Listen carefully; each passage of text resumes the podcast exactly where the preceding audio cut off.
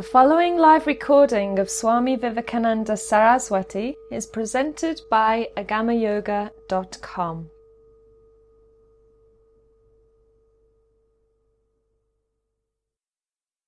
Namaste and good evening to all of you. In tonight's uh, presentation, in tonight's satsang, I will uh, approach, I'll give some explanations about the concept of cycles of time and in specific Kali Yuga. It's because we often in yoga, in lectures, in various discourses, we use formulas such as like nowadays in Kali Yuga and so on.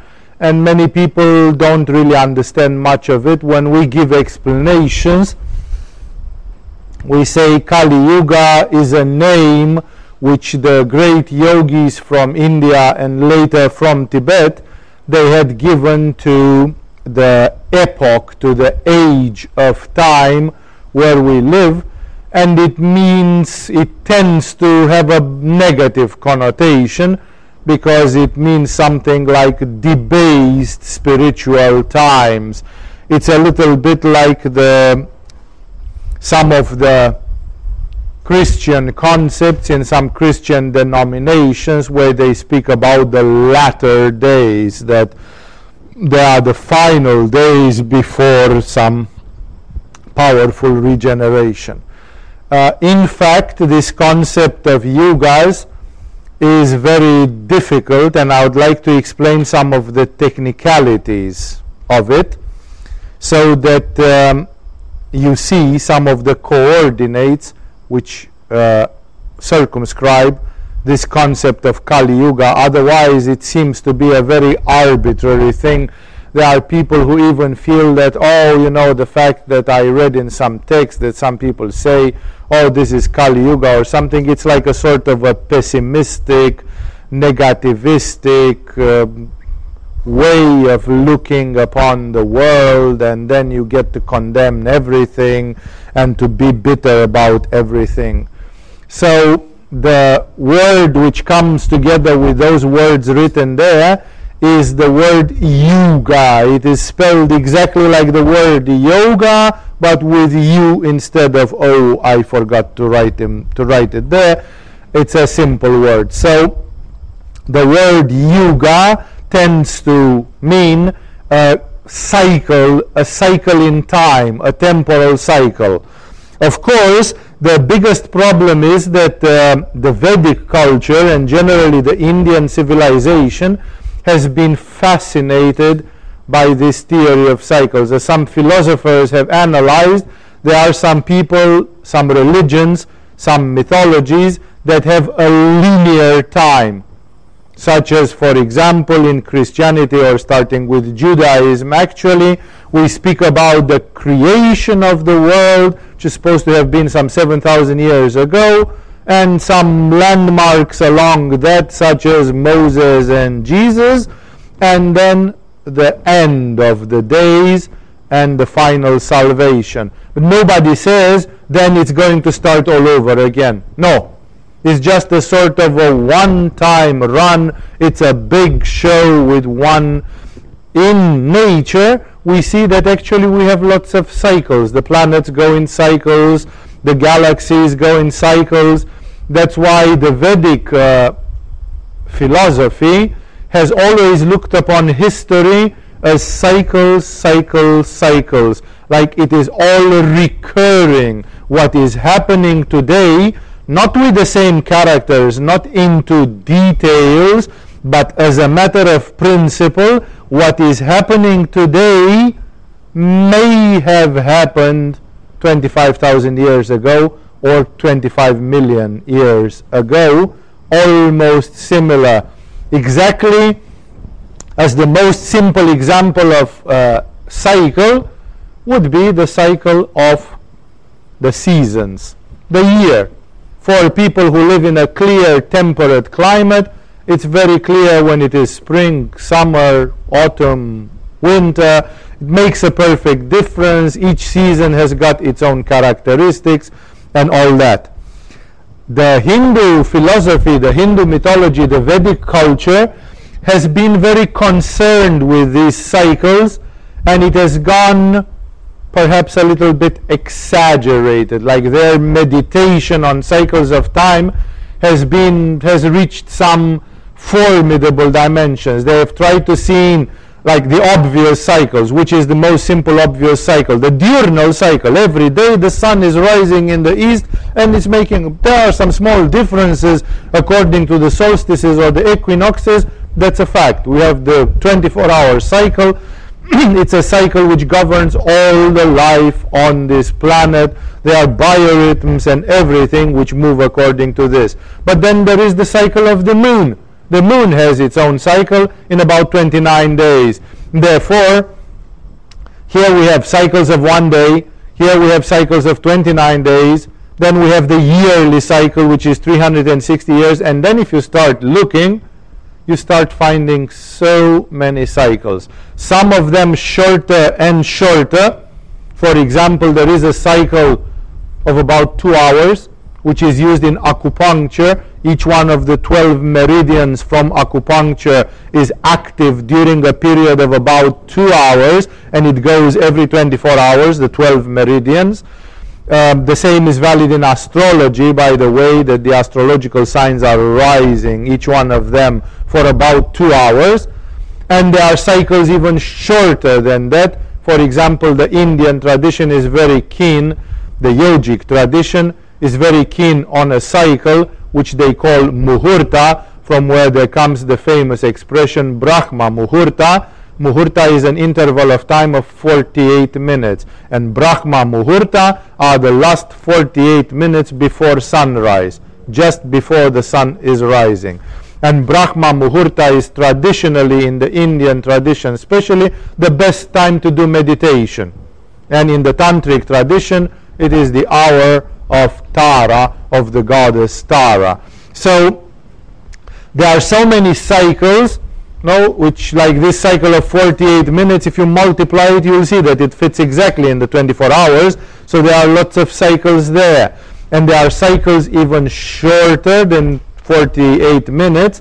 Some of them have been taken to 10 at the minus 15th potency of a second and it is shorter than the time necessary for a quantum transition, which is the shortest time known in nature by modern physics. And the time which was conceptually used by some of the Vedic philosophers was shorter than that. Like what does a human being that handles a plow and a shovel need a time which is 10 at the minus 15th of a second? You know, it's like it's totally impractical. It's obviously a product of the meditation and of the mind. And then at the other end, you start having cycles which are longer and longer. There is a 12 year cycle given by Jupiter, but also given by the Chinese calendar. It's pretty much the same. Then you have a cycle which is going uh, five elements multiplied with 12 years. It's a 60 year cycle. Then you have astrological cycles like the transits of Saturn, which are re happening every about 29 years. And when you start multiplying and making measures of them, then you have the cycle of 420 years, which the Tibetan astrologers consider that it's the average time between two incarnations, between two successive incarnations.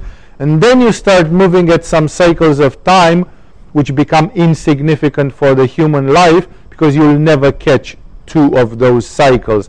As soon as cycles go beyond 100 years, it means you are never going to see one full cycle of those. And then some cycles which are thousands of years and tens of thousands of years. And then there are cycles which are hundreds of thousands, hundreds of millions, hundreds of billions of years. And then it becomes incomprehensible. The cycles of time, the real big cycles of time, the one which is 432 billion years is get, it gets to be called the day of Brahma. And in the Vedic mythology, what is 400 billion years, terrestrial years, in this universe is just a day for Brahma. And when Brahma spends a thousand such days, that makes a day of Vishnu, which is around 400 trillion years. And 400 billion years is already more than what modern astronomers consider as the date of birth of the universe in the Big Bang theory. So, who can address things which are so fantastically remote in time? And that is why I'm simply calling your attention on the fact on one thing. The Vedic tradition, and the Tibetans have been borrowing uh, happily from it. So, the yogis from India and Tibet, they have been under the umbrella of this concept they knew of a lot of cycles in time. And some of these cycles in time seem to be too short or too long and therefore completely impractical. Like what's going to happen when this day of Brahma will be over? Anybody can say, well, heck, if I care, you know, it's like, what do I know? It's like practically for the human consciousness and for the human life and for the small cup of tea in which we live our lives, even for this planet, it's completely insignificant. It's out of the range that we can even conceive those things. By the way of this, I will say that these things come from very high levels of consciousness. It's first of all Vishuddha chakra, which handles the cycles of time. And then when you go to the music of the spheres, there are even things related to Ajna chakra. So we are talking about a global consciousness, a cosmic consciousness. And this global cosmic consciousness uh, simply says that it is very relevant for you to think in these terms. This is how the gods think. Like Brahma doesn't care what's happening in one year, but might care about what's happening in 400 billion years. Sometimes when you live your life like this, you see immediately a sort of detachment appear, like you break something or you do something. And then if you ask yourself, who will know about this in a hundred years from now? What will be the consequences of this mishap of mine in not in a hundred billion years, in just a hundred years from now? Suddenly you don't care anymore. Suddenly you can get totally detached because people living in a very small cup of tea it seems that, oh, I did this today, so tomorrow I can't do that. What will be the consequence in a hundred years? What will be the consequence in a thousand years? It's nothing. The universe couldn't care less about the fact that you dropped and broke something, or about this, or about that. So this makes you see immediately some futility in the human life, some smallness, some pettiness, and these were meditations. The people in the Vedic tradition used this as a meditation. You know, like try to think what will happen in uh, a long, long time, or in the next yuga, or in. The, then suddenly you realize that things are much bigger than the human life. That the human life and the human existence is just a small ant compared to the universe. There is a beautiful legend. I'm divagating a little bit, but it's good to catch the spirit as a yogic spirit. Uh, there is a beautiful legend with Indra, the king of gods, which is going berserk out of pride, out of arrogance, vanity, like any temporal ruler. He is getting caught. He is the king of the gods, but he is not without an ego. The gods can be very egocentric. They have proportionally bigger egos. Nobody says that the gods, the deities, are without egos. On the quite the contrary. And Indra has a propor who is basically the Sanskrit name for Jupiter, for Zeus, corresponding to planet Jupiter in astrology. Indra is becoming megalomaniac. He is asking the architect of the gods, Brihaspati, to bring, to build magical palaces which appear and disappear, and they are, but they are not, and their shape can change, and Maya is there fully, and it's like mirror palaces and magic uh, portals between worlds and so on, like some real sophisticated godly things and he just goes on megalomanically building, you know. And Brihaspati is like, you know, why are we wasting our time fulfilling megalomanic dreams of Indra? And they go to the divine aspects, which in the Hindu tradition are Shiva, Vishnu, Brahma, Brahma, Vishnu, Shiva. And he simply kind of reports it, complains, and says, you know, maybe you don't know up here but somewhere in the middle, not down on the earth, but somewhere in the world of the gods, Indra seems to have gone really berserk, like he lost it completely. He's living out some megalomaniac thing. And then, of course, the greater aspects of divinity interfere. And there comes uh, suddenly in front of uh, the palace, there appears a small child and the child has a lot of auspicious signs is like a brahmin child and indra invites him as a guest in the good tradition of tre- treating the guests well and then suddenly the child starts laughing and indra says why are you laughing? Like and the child says oh i saw that row of ants and uh, i laughed. And he said why did the row of ants make you laugh? And he said well don't ask me it's going to bring you a lot of sorrow.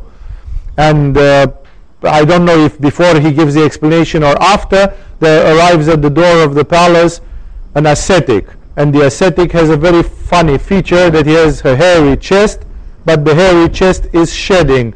Part of the hair is off, so he's having a bald spot on his chest, in his hair, on the chest. And again, Indra says, What's the meaning of this strange thing? And the ascetic says, Don't ask me, you're going to suffer if I tell you what this is.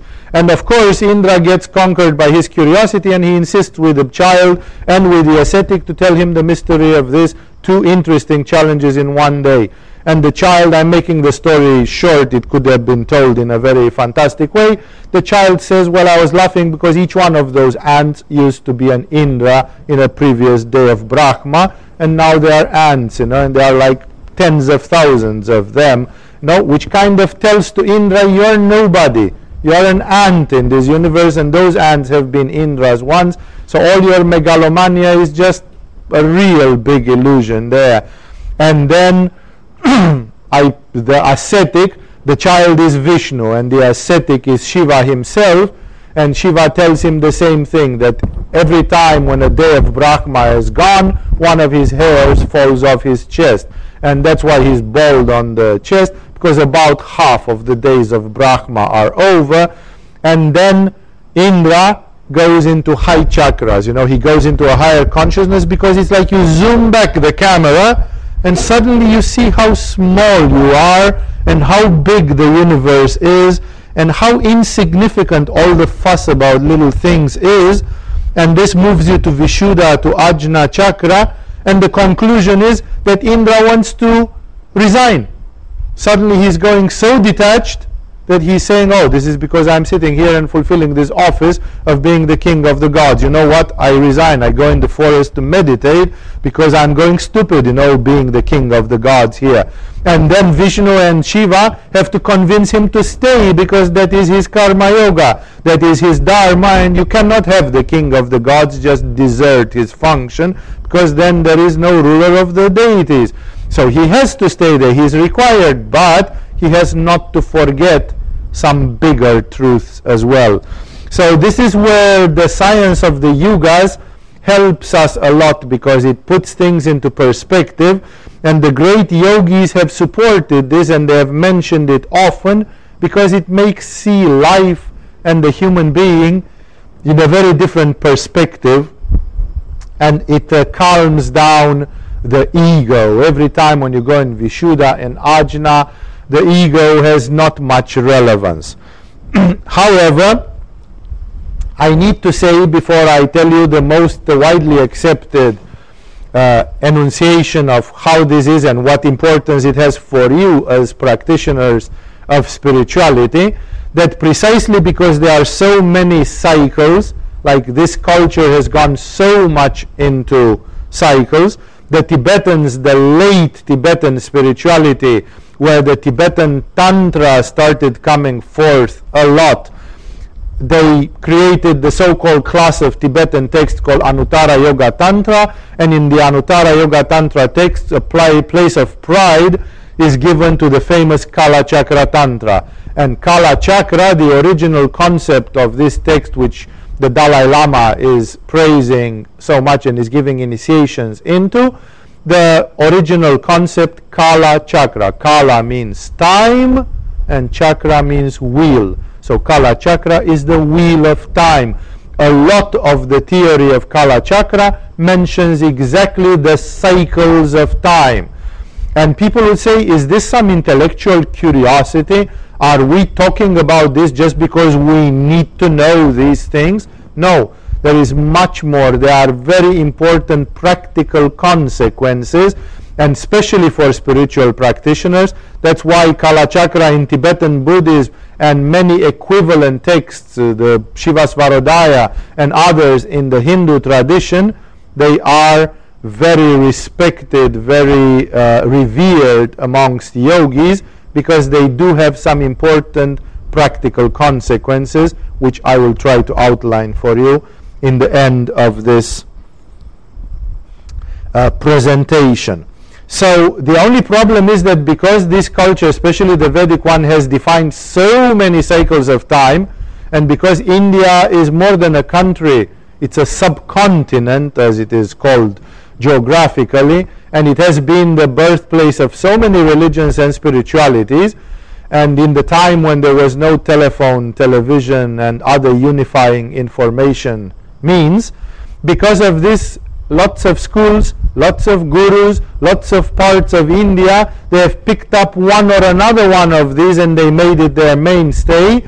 And that's why some people go more astrologically, some people go more metaphysically, some people go more according to some Svara Yoga knowledge, and that's why sometimes today when you try to pick up the information and put it together, you get lots of contradictions and confusions. Like some people say, no, we are in this cycle. No, we are in that cycle. What? And now then you come with all the world knowledge and you say, what about the Mayan cycle? In 2012, we are supposed to finish one of the Mayan 4,000 year long cycles or something.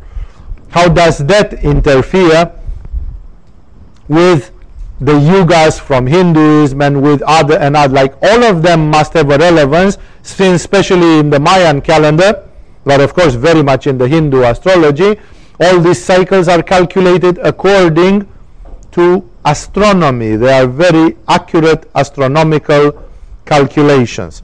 So I'm saying all these things uh, because metaphysicians fought with this thing a lot there is a class of um, spiritual students who define themselves in the 20th century as esotericists and more often as metaphysicians. Uh, these people were of the opinion that the truth is one. Uh, maybe they have been influenced by the um, statements of the Theosophical Society 20, 30 years before their big emergence, the Theosophical Society was quoting often a dictum of the Brahmins from Varanasi, from Benares in those days, which were saying there is no religion higher than truth. Exactly like you would study the physics and the chemistry of everything. That's why it's even called metaphysics, the physics of the bigger reality, invisible worlds as well, the physics of the beyond or beyond physics. It can also be translated like this. and what I'm trying to say here is the attempts to clarify these cycles of time they're actually not belonging to Swami Vivekananda and now this research has been done already in the 1920s 30s 40s 50s by some of the greatest metaphysicians in the west the funny thing is that the metaphysicians are not very exciting people if I am teaching to you some dynamic Osho meditation and you start hopping and dancing and screaming and rolling on the floor, that's some exciting event that you can go home and talk about. If we are doing a Tantra wor workshop, uh, you are experiencing some things about the sexual energy and the sexual things, and you can write it on your blog like, wow, I've been in Agama and I did a Tantra workshop and it was so exciting. But metaphysicians are not very exciting people, except for the people who are intellectually excitable, and that number is very reduced. And that's why you didn't get to hear much about metaphysicians, because metaphysicians are highly intellectual people. Among the highest level metaphysicians of the 20th century, we can quote the Frenchman René Guénon, which very few of you here have heard, especially the newcomers in Agama, because I mention his name often. Uh, there's been an Indian gigantic metaphysician called Ananda K. Coomaraswamy. There's been an Italian gigantic metaphysician called Julius Evola.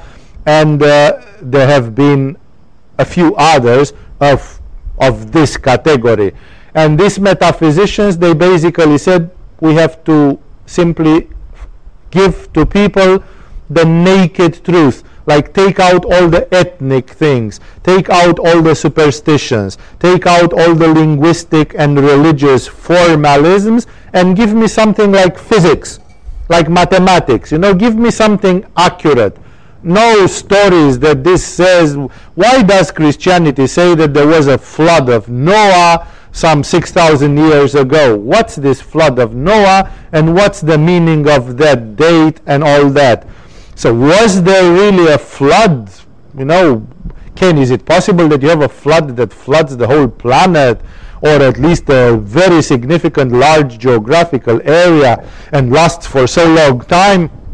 And why is it there? Why does it have this eschatological meaning that when the flood of Noah was, people had gone really bad and there was a race of giants on the earth and God basically wiped them out, all of them, and then Noah started a brave new world. No, like what is the this the symbol of? Like metaphysicians don't want to live in legends and myths.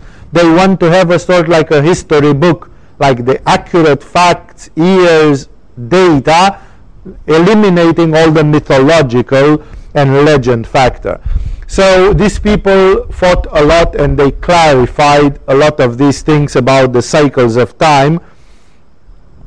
And that's why I'm saying this because until today there persist many alternative informations about the cycles of time and some of them refer to other cycle. I'm not saying some of them are not true, but they are not our concern, especially in this lecture tonight. And some of them, unfortunately, are erroneous.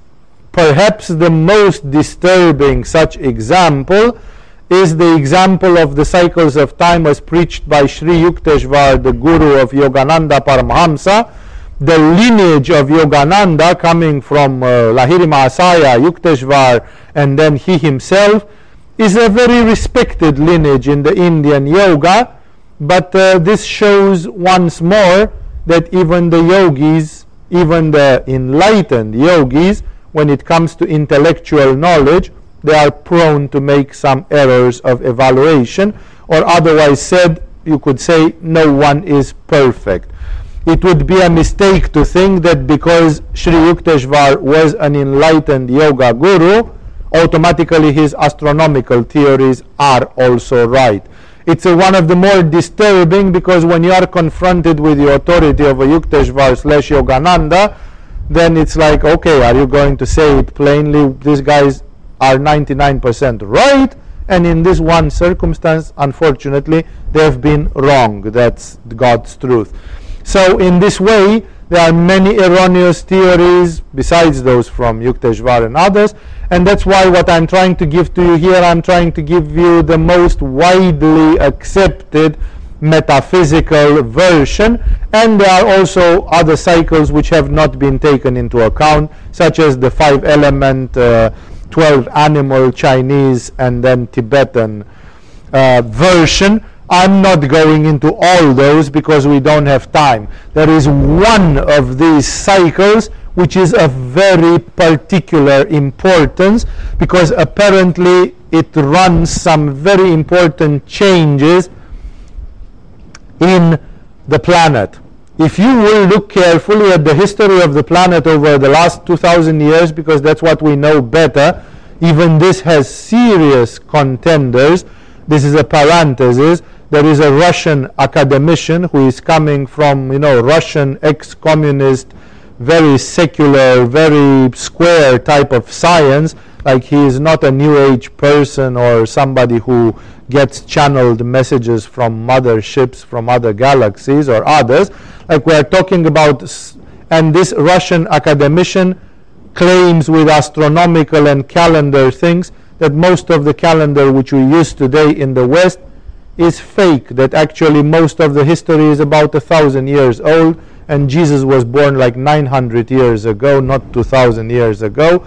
And he can demonstrate, he has treatises as thick as that, where he demonstrates it astronomically with sources, with Chinese chronicles, with all sorts of stuff. And when you read it, you are, it gives, it's one of the real puzzling books which I've seen in my life because the guy is dead serious and he basically says the known history of the West is not even 1200 years old. Like the Roman Empire was not two, 2500 years ago, and all these are fake data. And he explains how the calendar has reached to this uh, erroneous thing. So, what I'm trying to say, history is so mysterious that even this we don't know. But if we refer to the last 2000 years of history as officially we know it, even there we can see some periodicities. Like when I look at spirituality and I say, where did the largest spiritual movements, new religions, prophets, major spiritual personalities, reformers, when did they get born? You always find them in clusters. You find them born in one and the same century. Like something happens around the 7th century, in AD, I'm talking about something happens around the 10th century, something interesting happens around the early 13th century, something big happens in the 14th, 15th century. Like you find clusters. It's not a uniformous distribution, which shows that even great spirits, which reform religions, which create mass movements on this planet, they are not born accidentally. You know, even in yoga, we have a huge array of great masters, starting with Ramakrishna, Vivekananda, Ramana Maharishi, Yogananda, you name it, Shivananda. But then a hundred years before them, it's empty, it's void. Like we don't know a single great master of that category born in 1750, for example, in India. It's like India, the Indian soul was sleeping in 1750. And suddenly in 1850, it starts boiling up great yogis. So these things are not coincidence because of course everything, history and everything corresponds to some major cycles in time and there are some moments of necessity exactly as rain comes in the rainy season. It sometimes comes outside of the rainy season, but not as much and as predictably as in the rainy season. So uh, we can see the presence of a lot of cycles but then there exists one major cycle, and again, it's up to you. If you are a person with a fascination of Vishuddha chakra, of Ajna chakra, of astronomy, of astrology, and you dwell on these subjects a lot, then keep dwelling on it. You are going to dig up some incredible stuff by dealing, by dwelling onto the mystery of time and cycles of time and you are going to see some cycles and some correlations with astrology and other things which uh, normal people never understood and there is a lot into this. But out of them when we say we are in Kali Yuga we're actually referring to a very peculiar cycle. Among all these cycles of tens of years years hundreds of years and so on there is a pretty long cycle which has a very vast influence. Like some people would say, Swami, right now it's what? We are in the year of the snake, I think, if I remember correctly. And we are in the year of the snake, and there has been a year of the snake 12 years ago. Look at your lives. All of you are older than 12 years of age, so you definitely remember what it was 12 years ago. Is this year what happened from 1st of March until today, is it in any way similar with what happened 12 years ago to you? Can you see any recurrence? Then somebody smarter will come and say, yes, Swami, but now it is the year of the snake, but it is uh, the fire year of the snake or the water year of the snake, and 12 years ago it was the year of the earth snake. So then we have to go 60 years ago. Very few of you have caught something 60 years ago to be able to count back 60 years ago and to look to that year and to see if there is any similarity, if you can remember anything from 60 years ago. And that's why what I'm saying is it's very difficult to follow some of these cycles in time, especially in the moment when they go to 60 year and more. It's almost impossible. And then many people will say, what can we derive from this? Like some years, they have a very strange, they have very strange climate aberrations. I remember that last year or two years ago, actually, here in Koh Phangan, we had a monsoon in March. March is one of the least rainy months in Koh Phangan meteorologically. And yet in March we got water on the streets up to the knees that the motorcycles couldn't run anymore because the engines were getting drowned and all the boats stopped and everybody was stranded. Like one week we were in flood zone although it's a hilly area. No? And some elders from the island they said that many many years ago same thing had happened in March. Like this is a pattern which again may correspond to some cycles which modern science does not take into account, but astronomically, astrologically, and from other standpoints are there. Enough with that. There exists a large cycle which the yogis consider that it has this visible influence, like the seasons. Every time, take it even in Thailand, where the seasons are different from Europe or North America even here you have seasons, right? There is a rainy season. And everybody knows that in the rainy season you expect the weather to be more like this and more like that. So, exactly as there are cycles which are visible and kind of obvious, exactly in the same way the yogis have identified some major cycles in time which have a very visible spiritual influence. Uh, now, if I say spiritual influence, it doesn't mean that not physical, because spirit and matter and the spiritual state of the human being is related a lot with the climate and other things. For example, there are many esotericists who claim that when you live in a country like Japan and there you see a lot of earthquakes, tsunamis, and other things, it is related with a frustration, a tension, violence, and a lot of things which exist in the Japanese behavior and so, like the nature responds or corresponds to the human beings because we can say what was the first, the egg or the hen. Maybe the human beings are so violent and bloodthirsty because they are living on a land which is volcanic, seismic, prone to hurricanes and other violent climate manifestations.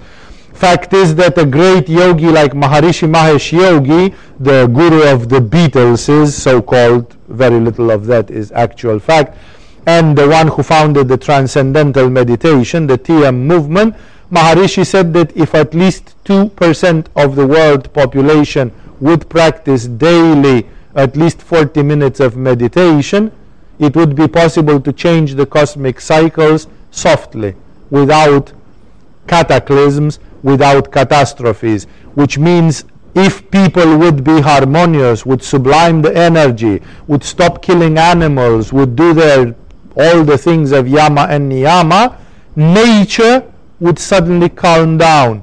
And there are many people who seem to observe and they say, I don't know what's happening, but there are more storms, more um, uh, earthquakes, more natural catastrophes seem to happen as the years are passing. And some people will say, yeah, it must be the global warming or something.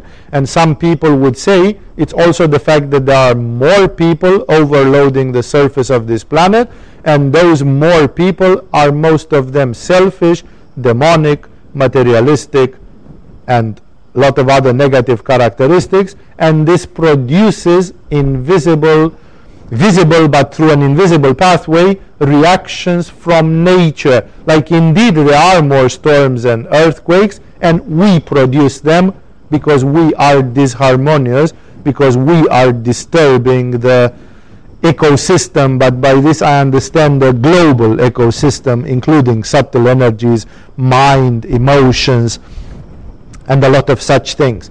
So in the moment when I speak about the cycle which is important spiritually, automatically I'm talking even about different climate conditions.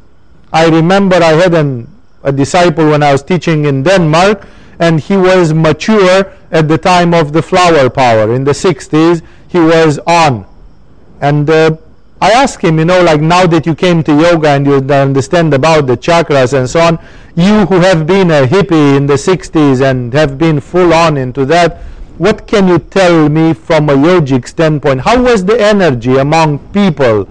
How was the energy? And, and he said, you know, it's very interesting that you ask it because I can't demonstrate it, but I had the very clear feeling that even the climate in Denmark was less rainy.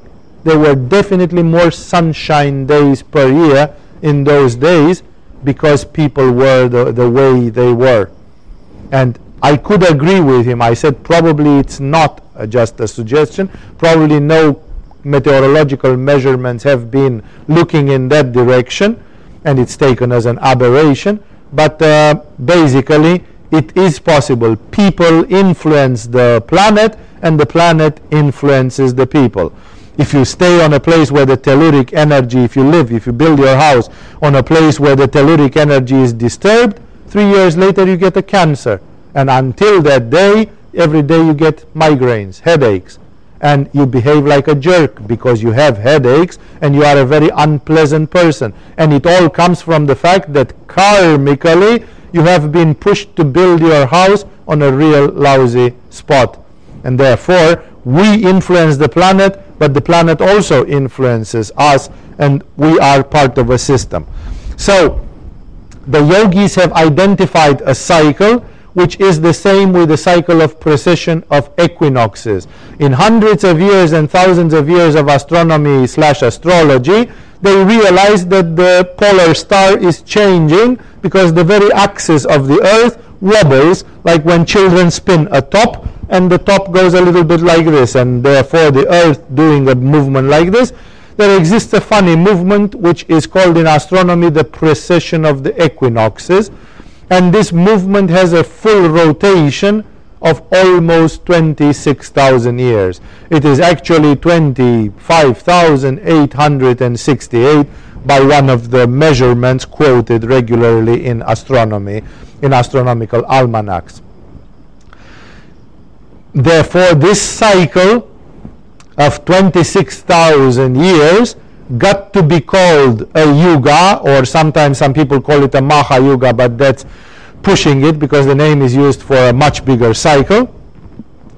And then this cycle of 26,000 years, which may seem highly insignificant for you, like what do I care about something which may have happened 26,000 years? Why do we even talk about this? It's before every history which is known on this planet, but you are going to see things are much more interesting than that. So basically, to make the long story short, the yogis say the spiritual history repeats itself, although not identical. It's like a spiral, but even a spiral keeps coming back to the point where it was, although at a different level, and there is a sort of recurrence every 26,000 years. From this cycle, they are derived all those which you which I said about. For example, this 26,000 years, it is multiplied by 7 and then by another 7, like 7 rising, 7 down, and it gives 14 times. If you have the curiosity to multiply 14 with 26,000, you will reach to a cycle of 342,000 years, which is called the Mahayuga. And a thousand of those are 342 million years, and then billion years, that is the day of Brahma. So I'm saying that all these things come from mathematical multiplications of some very significant numbers, but this number of 26,000 is a number which is astronomical. This is not just a numerological thing. It comes from astrological factors. This astrological, this uh, big yuga cycle is subdivided in four. This is a place, for example, where a great yogi like Yukteswar has a different opinion for a very, very funny reason, which is related to the Sanskrit names of those. Yukteswar comes with a funny statement that these four divisions are unequal in length.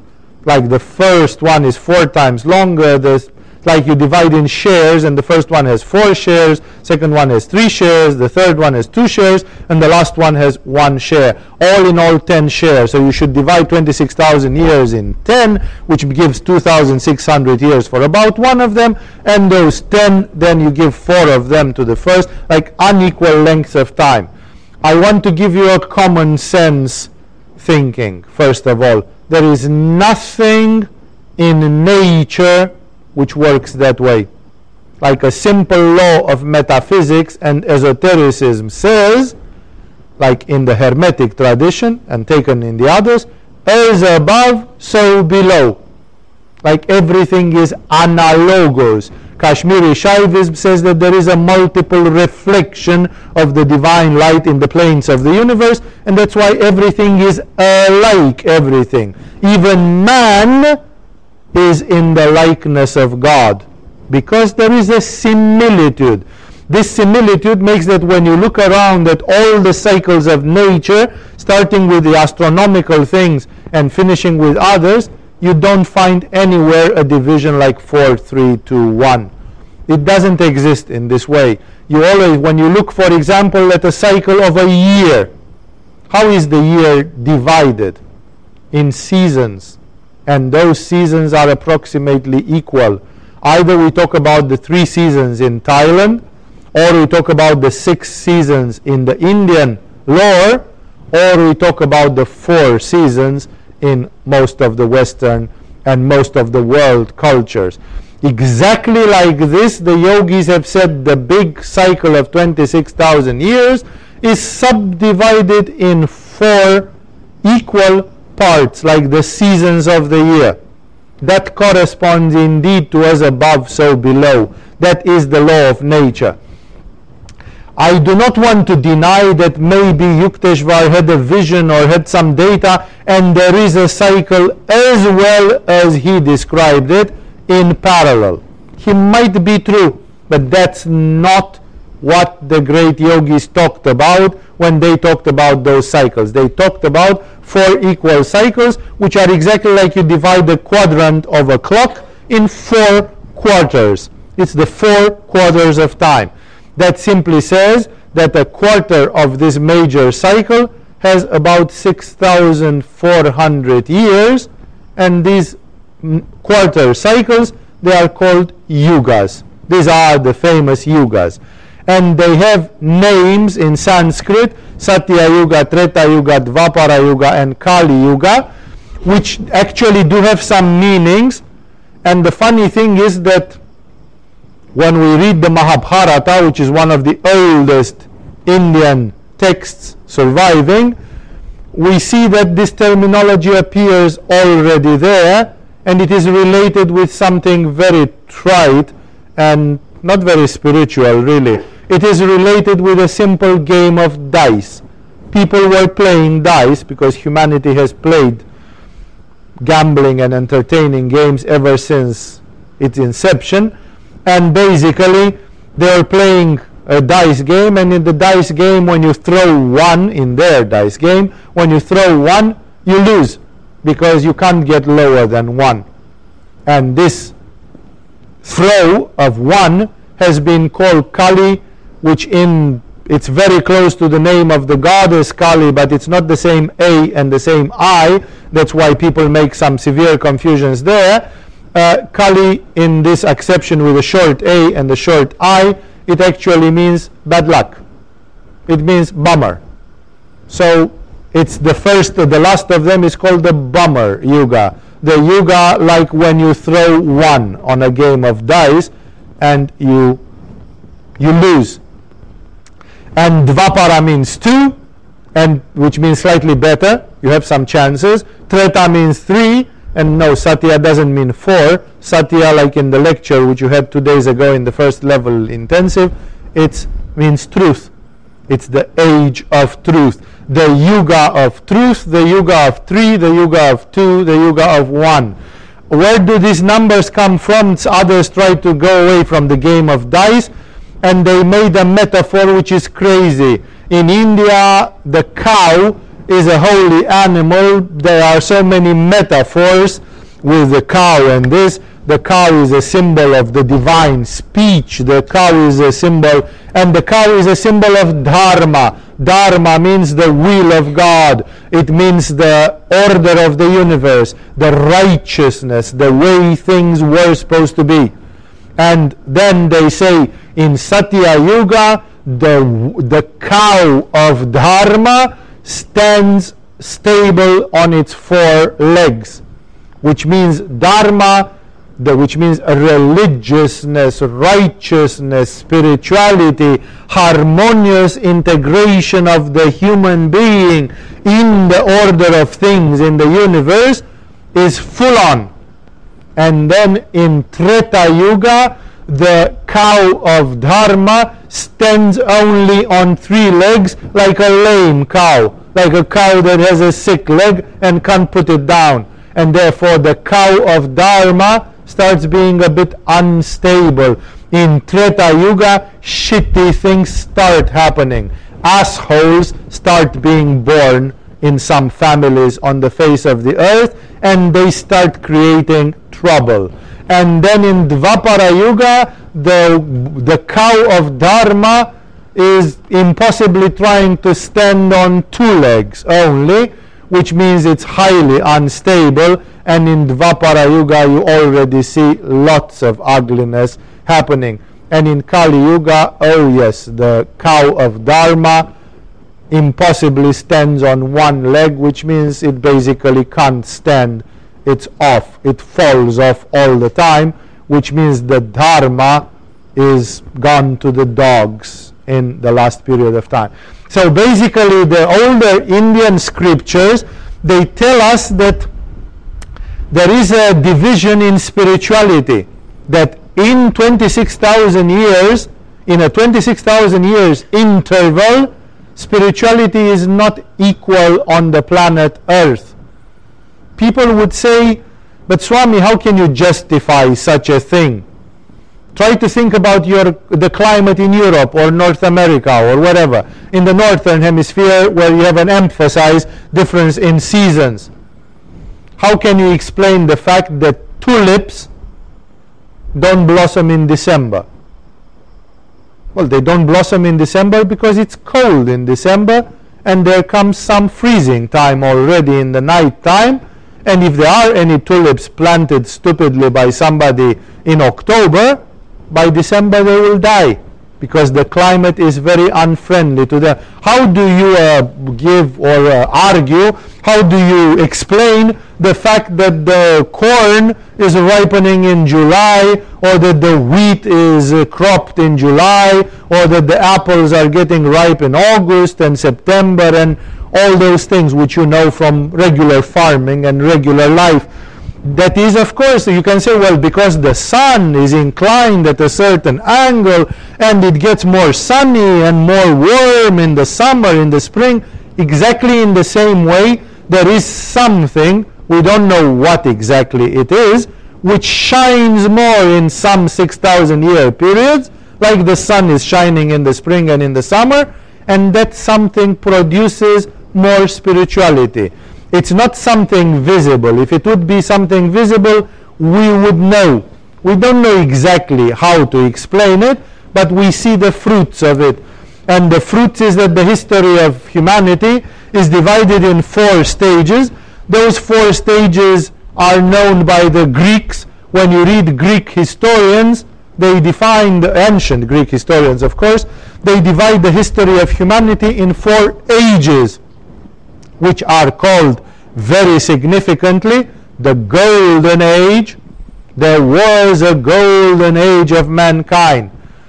Atheistic psychologists they say there is no golden age. The golden age is just a sort of projection of the time when you were in the womb of your mother and you got food and everything for free and that is like the golden age is a sort of nostalgia of your brain this is how materialistic scientists are. They never want to accept God deities, parallel universes, invisible energies, they always try to bring down everything to molecules and chemistry and cells and anatomy and this. So in uh, in non-spiritual sciences, there is an attempt in anthropology, psychological anthropology and others, there is an attempt to put it down. But fact is that the Greeks and others who followed in their footsteps, they say that there was a golden age of mankind, then it slightly debased and it got called the silver age of mankind. Then it got even lower and it got called the bronze age of mankind. That's where we get gold medals, silver medals, and bronze medals as sort of illustration of the most precious, the second most precious, the third most precious. And finally, the fourth age of mankind would be called the Iron Age of mankind and even the Greeks agreed 2,500 years ago that that's where we live. That already 2,000 years ago we lived in the Iron Age. This is similar with the seasons, like in the yearly, in the astronomical year, the first part is always spring, starting from the spring equinox. So spring will correspond to the golden age, Satya Yuga, Summer would correspond to Dvapara, to Treta Yuga, the Silver Age. Autumn is the Bronze Age, Dvapara Yuga. And finally, winter is the Iron Age or Kali Yuga. So according to this, if you want to, me to stop it every time and to refresh it, according to the ancient Greeks, Hindus, Tibetans, and many others, we live in the Iron Age of mankind or in the winter of humanity, which according to the metaphysicians explains lots of things. It is very significant that even the Scandinavian mythology speaks about a golden age, which they call it the age of the gods, and then they say that right now we are in the lowest of the four ages. They also have four ages, and if I remember correctly, it's called the age of the wolf. It's a time where it's cloudy, rainy, snowy, dark, wet, cold, and it is like a bad time. And of course, it's full of wars, full of pain, full of violence, full of this and that. I would like at this point to make, uh, because we are talking about cycles, and it is exciting that this concept of Kali Yuga talks about the next cycle exactly as there was a great excitement with this Maya thing. With this Maya thing, they suspected that the Maya calendar, which is about 5,000 years long cycles, it might actually correspond to the yugas of the Hindus. And if the Mayan astronomers calculated that 20th December or something was the end of one of those 5,000 year long cycles, then maybe Kali Yuga actually would be over. So there are people who try to make the hybrid between East and West, Mayan and Hindu and so on, and they say maybe actually the Kali Yuga was over last year in December. While that is possible, we don't see the signs of that yet, and many people have a very strange feeling that we should see the signs, but please be aware these are cycles which are not related to the sun rising, so you can see it. There are cycles related to Jupiter and Saturn or God knows what, and there are things which normally you don't see unless you would have some specific knowledge in astronomy or others like this. And it's not even related with uh, uh, Saturn and Jupiter. I just gave it as an example, like something which normal people they don't have a clue when does Saturn rise or where is it or things like that. Only people who deal with astronomy, astrology would be aware of such things. So what I'm trying to say here is I would like to make a thing. Of course, when changing yugas, there will be some very important changes, but those changes stretch over hundreds of years. Even in a almost equatorial, tropical equatorial climate like in Koh Phangan, where the sun is rising very quickly and it's setting very quickly because of being almost vertical in trajectory. Even here, still there is a twilight period of about 30 minutes. 15 minutes before sunrise and 15 minutes after sunrise, we have twilight. 30 minutes in 24 hours, it means actually 150th of the cycle. 150th of a 26,000 year old cycle, for example, you can calculate it that it's one fifth of 2,500 years, that's 500 years. So if indeed we moved to Satya Yuga last year in December, that means there will be a transition period which will last another 250 years before it's full on. So it's way beyond the scope of life of everybody in this room, unless you reach like Babaji and you live 2000 years in this body, but otherwise you won't see it in this body. So that's why it's not really relevant to the day, to the minute, because we are talking about large cycles of time and the changes are small. For example, astronomically, in Europe, North America, where the seasons are so obvious and most of you know them that way, or even in the southern hemisphere, if you come from Australia, New Zealand, it's the same, but the other way around. The transition when you get into the spring in the northern hemisphere, astronomically on the 21st of March, at the spring equinox. Calendaristically, we say that the calendar spring starts on the 1st of March. Does it mean that until the 28th of February it's frosty and snowy and cold and suddenly on the 1st of March somebody turns on the sun and it suddenly you can go in a t-shirt? No. There is a transition which takes almost a month or sometimes more than a month and it relapses sometimes. There are some outbursts of cold in the middle of April and so on. So it's not really, it's not a stable, simple, linear thing. It's the same with the yugas. If we change a yuga in 2012, or as the Tibetans say in 2240 or something, or 2330, we are talking about long, long transition periods, not just a sudden switch where you switch a switch, and now we are in Satya Yuga starting tomorrow morning. uh, New Age enthusiasts were expecting that on the 22nd of December last year we were going to be in a brave new world and everybody was going to get healthy and beautiful. As you saw nothing happen, there is still bloodshed, violence, revolutions, domestic violence, everything goes on, cancers, you know, everything goes on pretty much same same old, same old. So it's like you can't expect a change of that kind. People who expect this are utopian. They are Svadistanistic people who think the universe is a cartoon. But the universe does not behave in a cartoony way. It behaves, look at nature. Nature tells us very clearly how things are happening. So that's why I'm saying there are some transition periods and uh, I want to call your attention on the fact that the New Age subculture, which is a very heterogeneous thing, the long things are there, they have favored very much a thing which is actually a camouflaged anti-Christian propaganda that uh, we are going to finish with the sign of the Pisces and go in the famous age of Aquarius. This thing with the age of the Pisces and age of Aquarius has nothing directly to do with the yugas of the Hindus and Tibetans.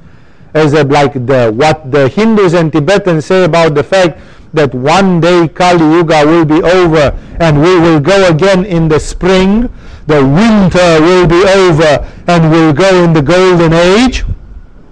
It's not about the Aquarian age of the New Age theories, which is a completely different and pretty perverted concept which is based on some astronomical things is true, but it is based on some astronomical things without great significance.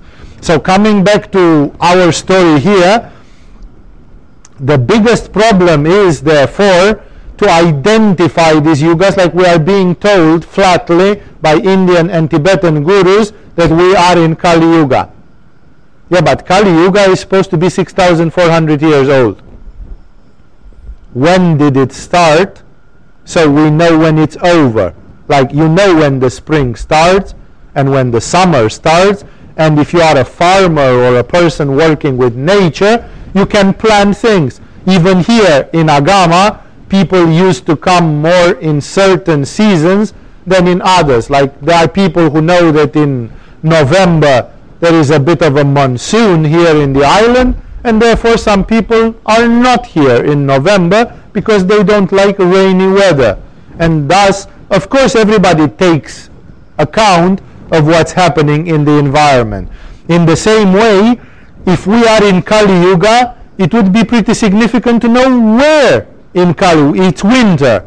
But is it the beginning of winter or the end of winter or the middle of winter? Or are we one third through the winter, through this so-called winter? Because we are talking about extremely big periods of time and it makes, um, it makes a difference.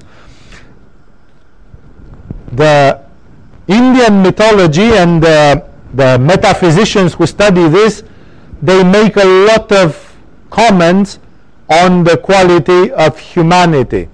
For example, I will tell you briefly some things because we don't have time and I don't need to go there, but you just need to, to see how violently different things are supposed to be. For example, Indian scriptures, not one, several, the Vishnu Purana, the Kularnava Tantra, the Mahanirvana Tantra, and many, many other texts, when they speak about the yugas, they state things as follows.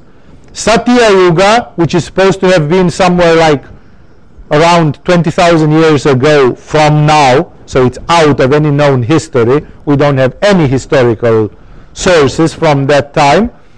20,000 years ago, Satya Yuga, some people say there was a mini ice age at those times. There is an ice age which allegedly finished some 15,000 years ago, and it's not that I deny that, but the fact that there was an ice age does not change the statements of the tradition. And in Satya Yuga, which was a period of 6,000 years, around 20,000 years ago, people were about 5 meters tall, human beings, there were about 100,000 of them on the face of the earth, like very small population, people that were very gigantic size. Their lifespan was approximately a thousand years, like they lived about a thousand years. Those people had such a brain that if they closed their eyes, they would go directly in samadhi. Today, if you close your eyes and if you are not very sick in your brain, you go in alpha waves. In those days, it was way more than alpha waves. It was samadhi. It was a state of super consciousness. And there was no physical sex because men and women were so spiritual that not only that they didn't feel the urge, but they could procreate by simple will.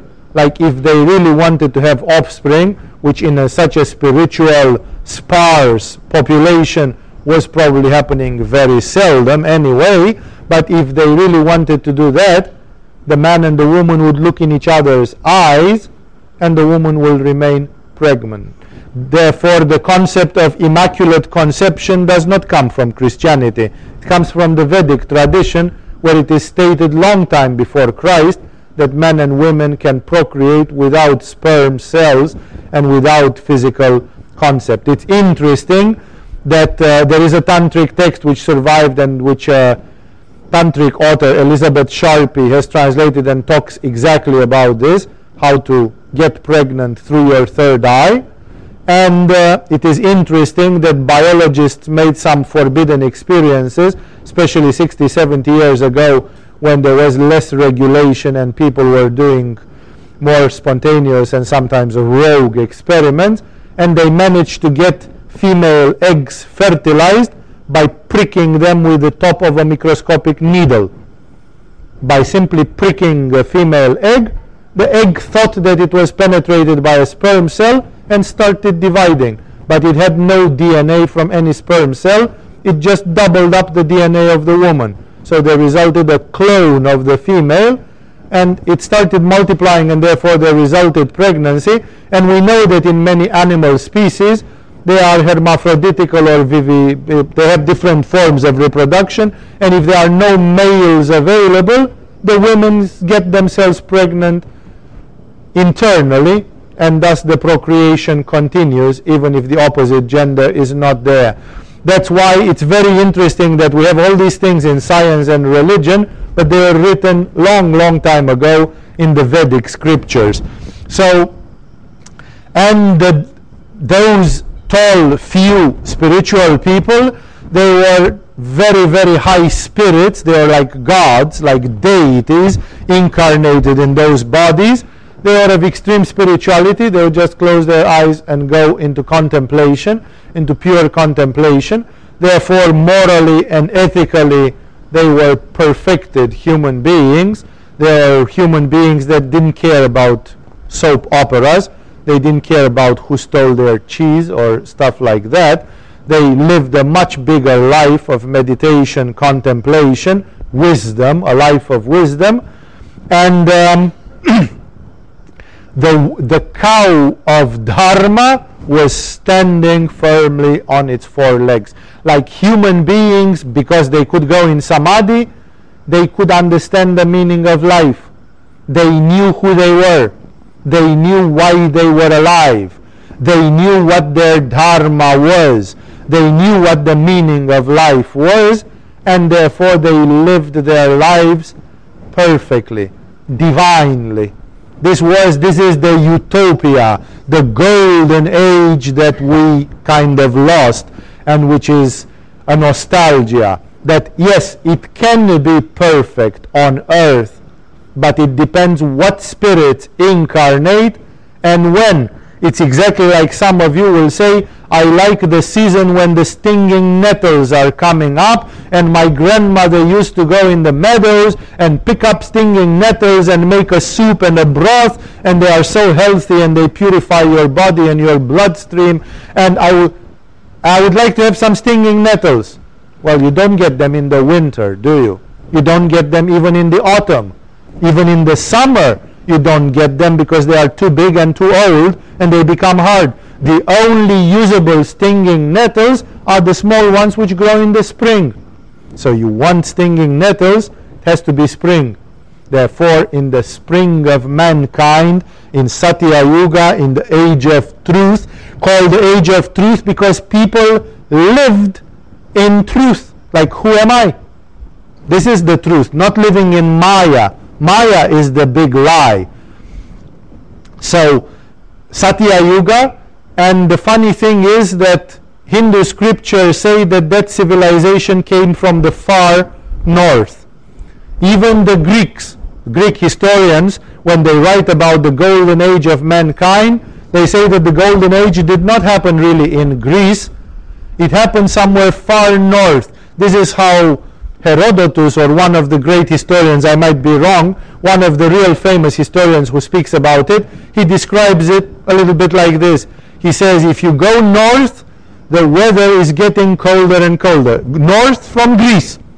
So if you go north, the weather is getting colder and colder. And at some point you encounter Boreas, the terrible wind of the north, which is the wind blowing on the Russian plains in the winter and all that. So you go north, you find the north wind.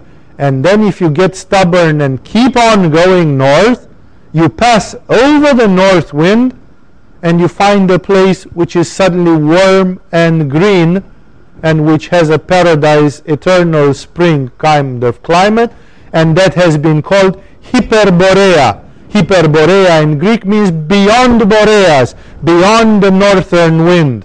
So basically there is in metaphysics this statement that there existed a civilization in the far north. Until today, it is not elucidated if that means particular climate conditions, if that means some oasis, some place with a microclimate, if that means that those people had extraordinary paranormal powers and they could command an artificial climate with their mind power, create like a sort of a bubble, 100 kilometers around or 1,000 kilometers around, and have a sort of climate of their own some people even believe that this may be related to the thing that if you go far enough, there is a hole at the North Pole, and then you get in the inner Earth, and there is a perfect spring-like climate without seasons and all that. It doesn't matter. Here it's not elucidated in metaphysics, but the fact is that it's always the statement that the first culture historically in this spring, summer, autumn, winter cycle were the Hyperboreans. And uh, the Hyperboreans are supposed to have been a very booed concept today because unfortunately it was used by the Nazis and others into their weird racial theories. While if you read books written before the times of the Third Reich, nobody had any qualms about quoting this. It was a perfectly accepted anthropological and scientific theory. That is, that the first race came from the north and they were blonde people with blue eyes, and um, they were Aryans. That's why even the Hindus who brought the Vedas in India, they call themselves the Aryans because they are whiter skinned than the black South Indian inhabitants, the Dravidians and the other.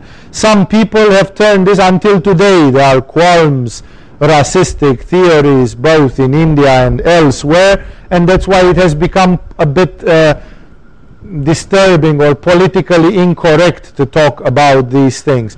But if you are going to ask, uh, for example, anthropologists, any honest anthropologist will tell you that the first human skeletons, if you don't take into account the Neanderthal man, which is not understood if it was a monkey or not, research, more than 50% of the scientists that studied the Neanderthal reminiscences say it was a monkey, it's not actually a man. But uh, the evolutionists try to pull at all cost with their atheistic science to demonstrate that they discovered all the missing links, while in fact there is a huge hole, a huge gap there. And the first real accepted, fully accepted human reminiscence, the Cro-Magnon man, which had a 2.2 kilo brain as compared to the 1.45 kilo brain that we have today, much larger brain than we have today, 50% larger.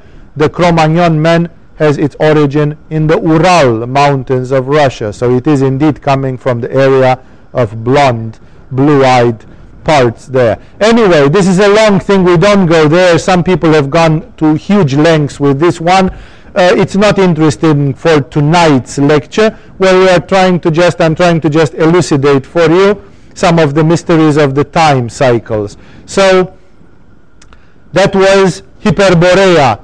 Uh, it was called by the Scandinavians who had the same concept, Thule, and that's why even the Nazis called some of their secret societies Thule, and today there is a small city called Thule in Greenland, far north in Greenland, the Americans have put themselves a military aircraft base there, and uh, it's a military station. But uh, there appeared such a city exactly as a sort of uh, like, okay, there was an ancient Scandinavian belief that the furthest north you can go, there is there a civilization called Thule, and that's where the Hyperboreans came, and they are five meters tall blonde with blue eyes, living a thousand years and very spiritual. And they were the first ones, they had contact with Shambhala and all that stuff.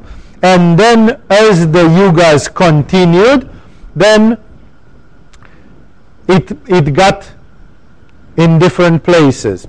Treta Yuga, which is the second of them, seems to be the flourishing time of Atlantis all the legends about Atlantis, which disappeared in a major cataclysm around 13,000 years ago, which is 2 times 6,400 years, which is exactly at the end of the Treta Yuga. Treta Yuga was dominated by Atlantis, which in the theory of the five races, as it was anthropologically very politically correct once upon a time, uh, it was the red race, so it was the Americas, the North and South, and Atlantis was related to those.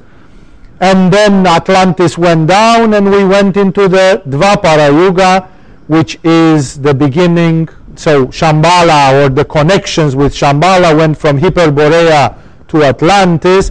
There are some theories in the world of uh, metaphysics that some significant traces of it are found in Ireland, like a sort of a line connecting Atlantis with the ancient Hyperborea would go through Ireland because there are some mysterious artifacts and architectural things which show that for a while some of this influence had something to do with Ireland.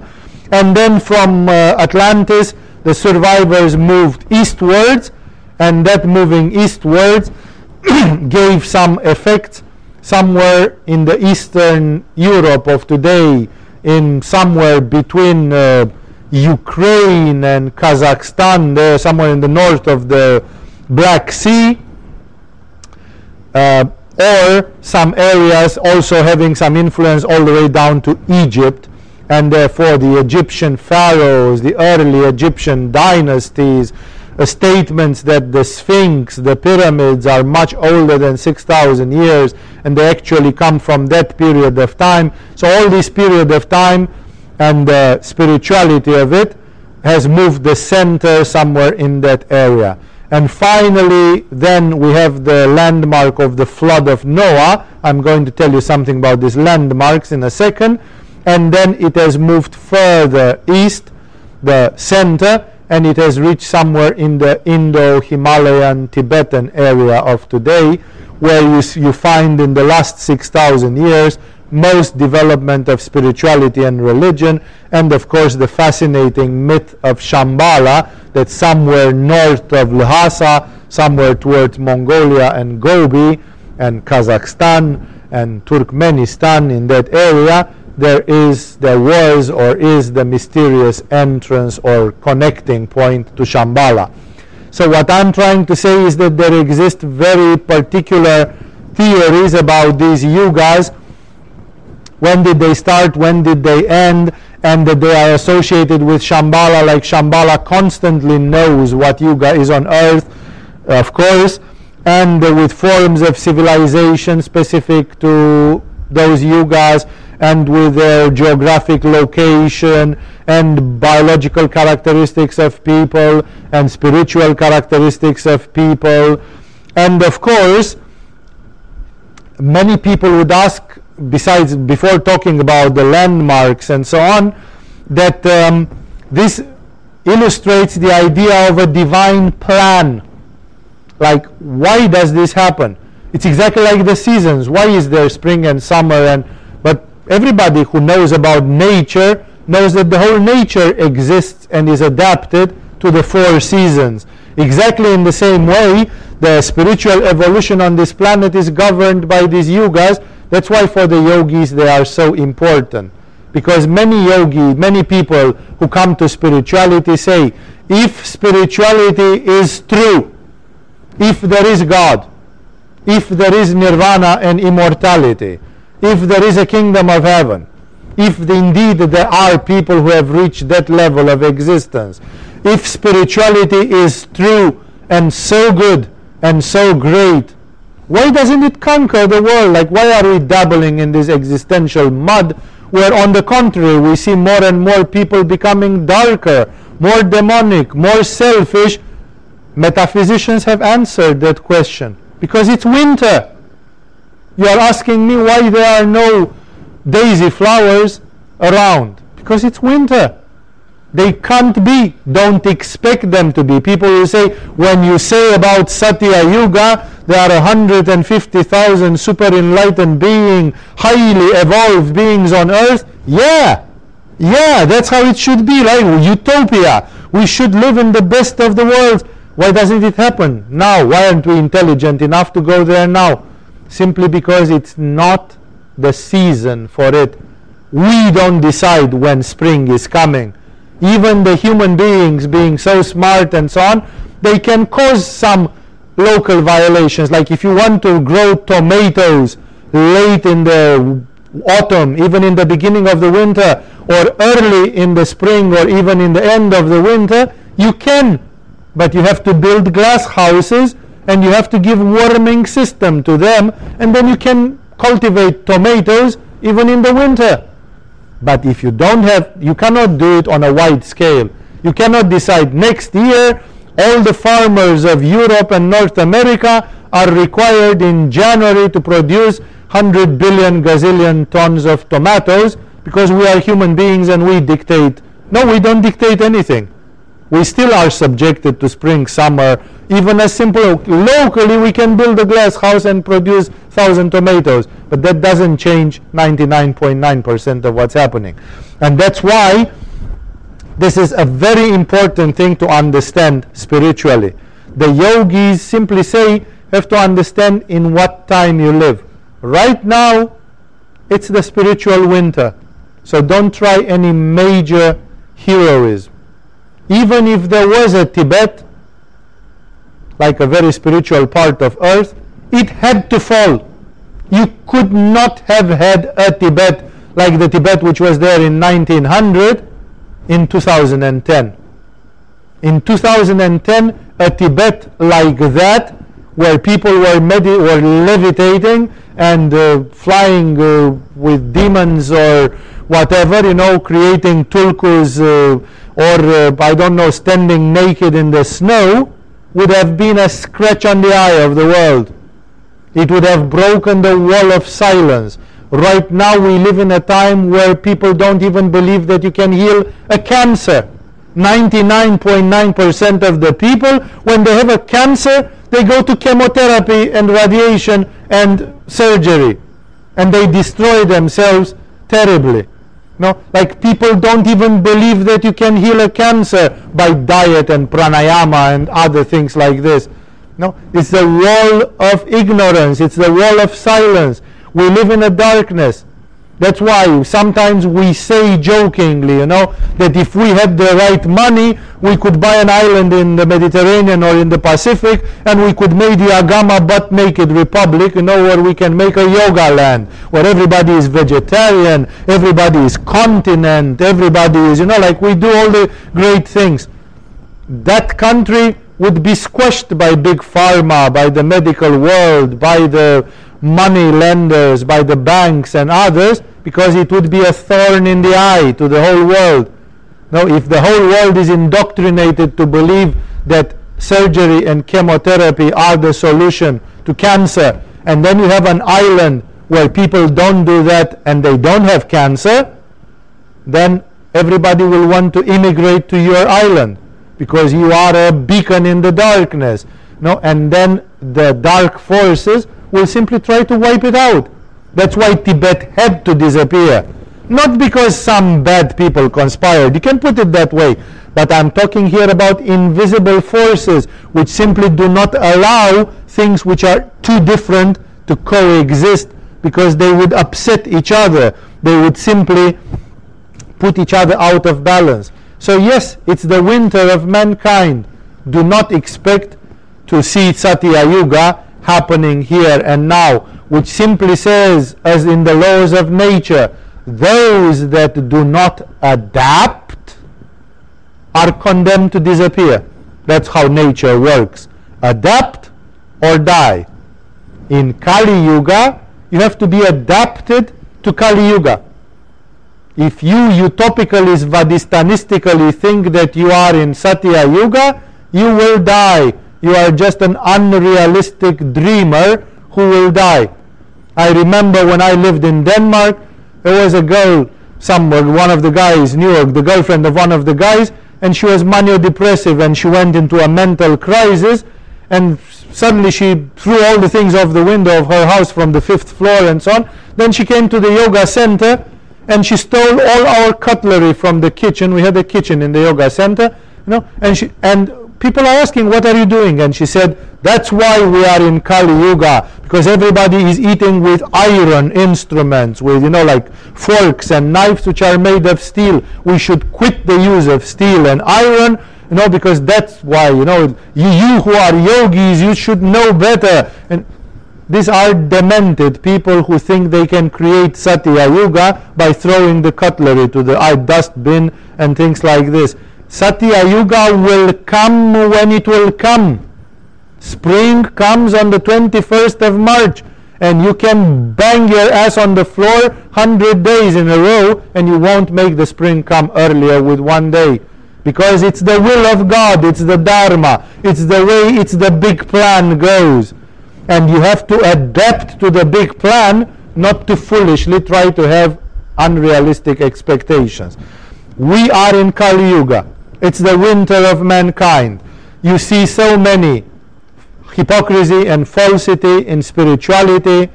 All the religions are falling apart. The deeper we go in Kali Yuga, people lose their confidence in priests, religions, everything. There is more and more materialism. Idealistic people die and materialistic people survive and they are the ones who write the history and they make you believe that the idealistic people were a bunch of fools and no it's better to be cool and this.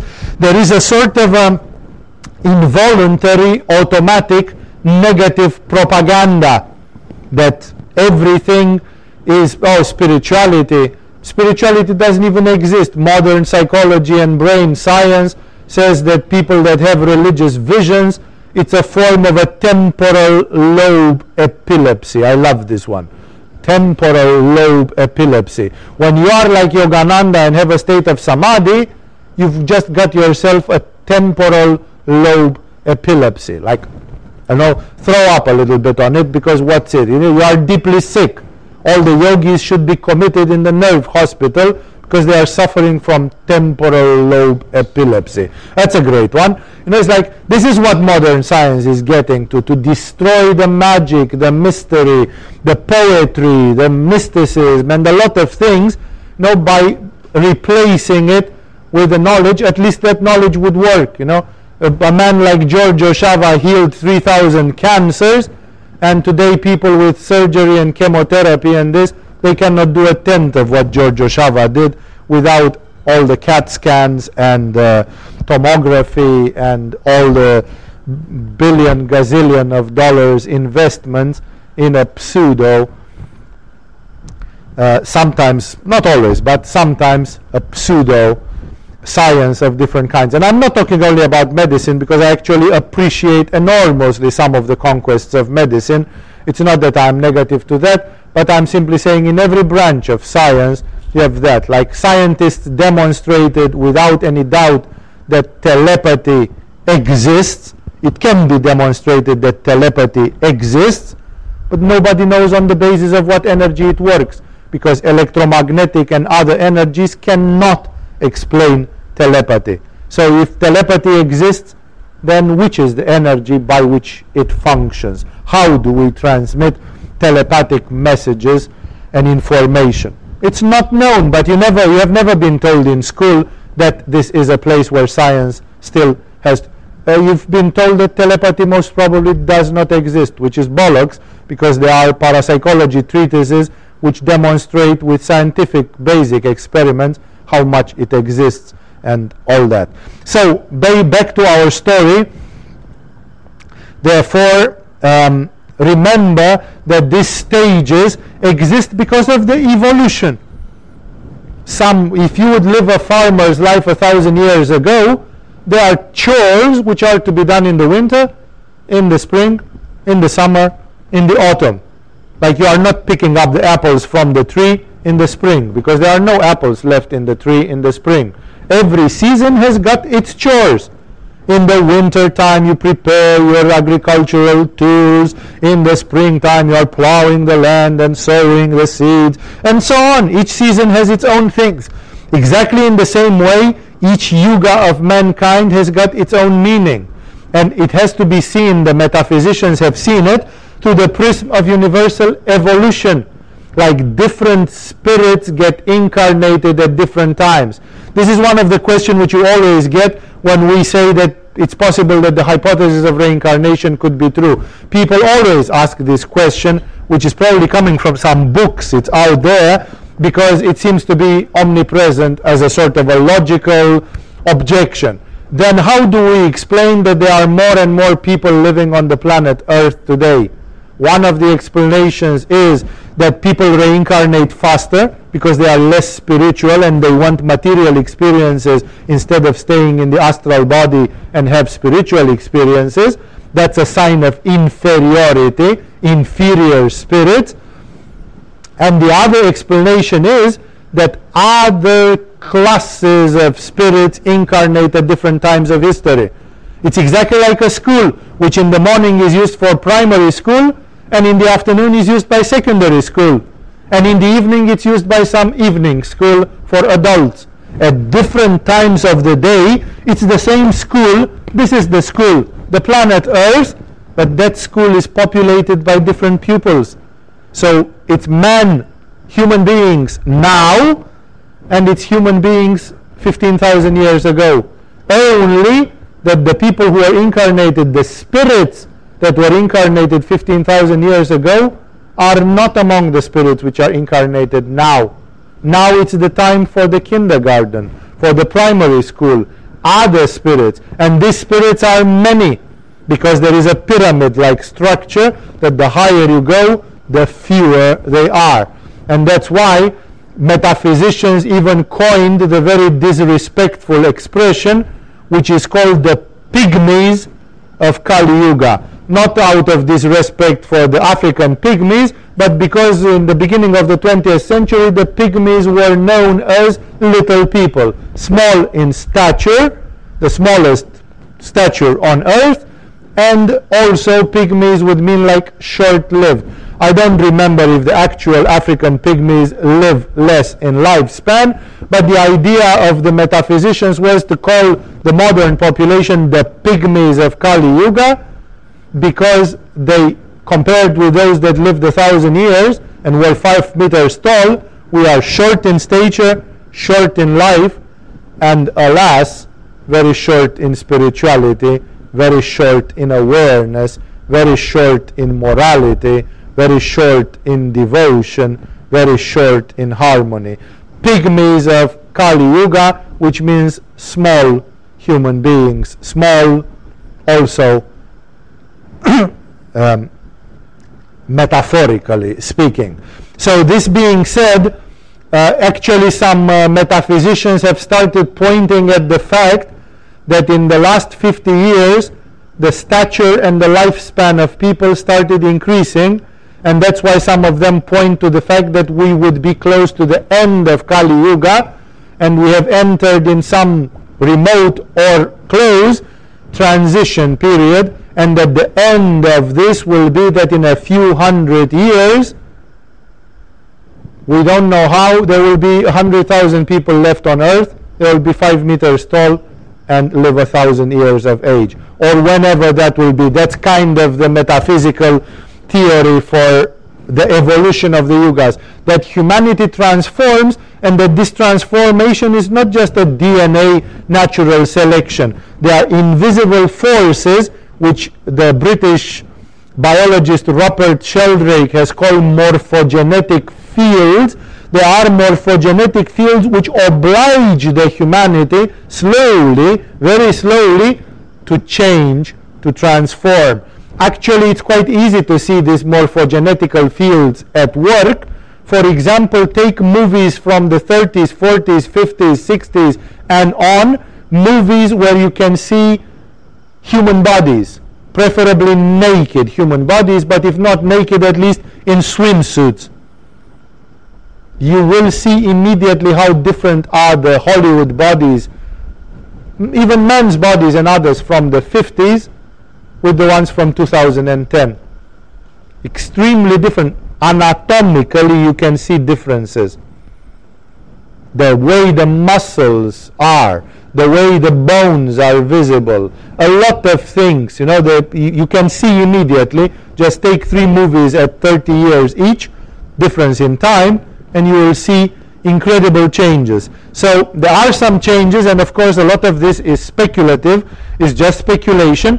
what I'm trying to say here is that the accepted metaphysical theory is that this planet is the house of many types of spirits, and they are incarnating on turns in periods of 2,000, 4,000, 6,000 years, whatever, and that thus uh, this is explaining some very powerful disruptions.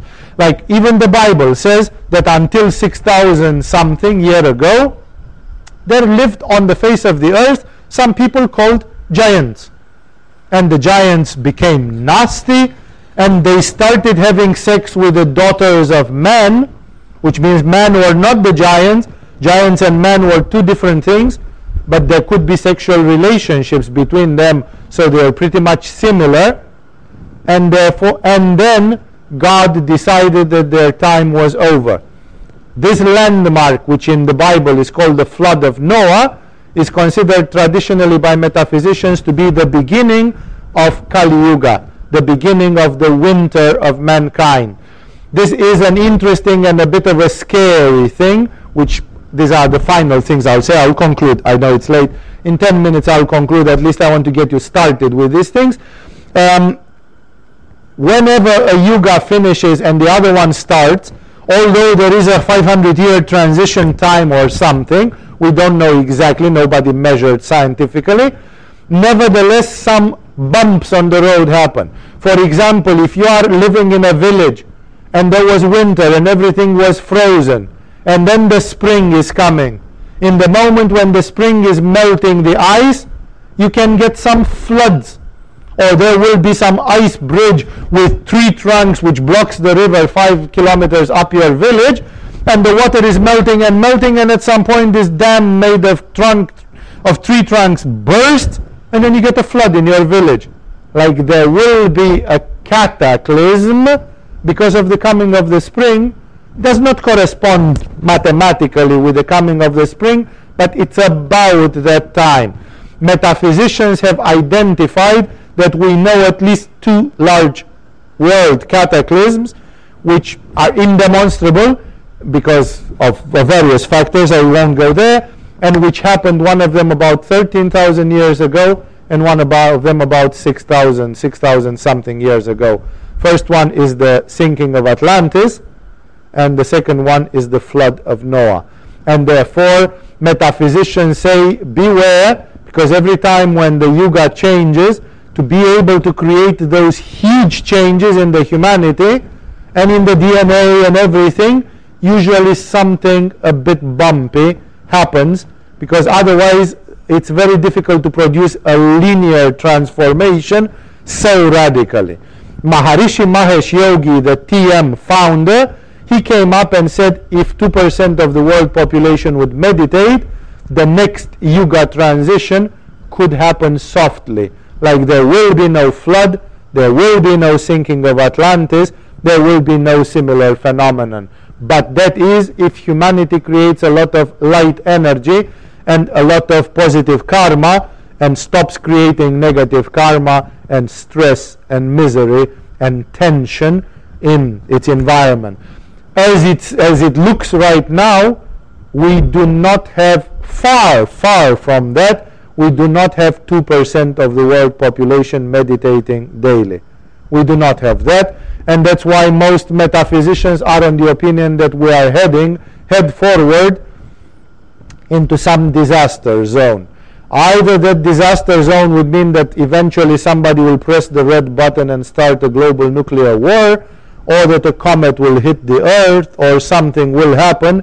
But uh, all these catastrophe theories are not as wild as they sound, because actually catastrophes happen periodically on the face of the earth, and apparently they are needed from out there to just change the conditions. Like exactly like you say, okay, primary school, class is over, bugger off, clean the hall. Now the secondary school is coming in 30 minutes. We need the hall for the new classes.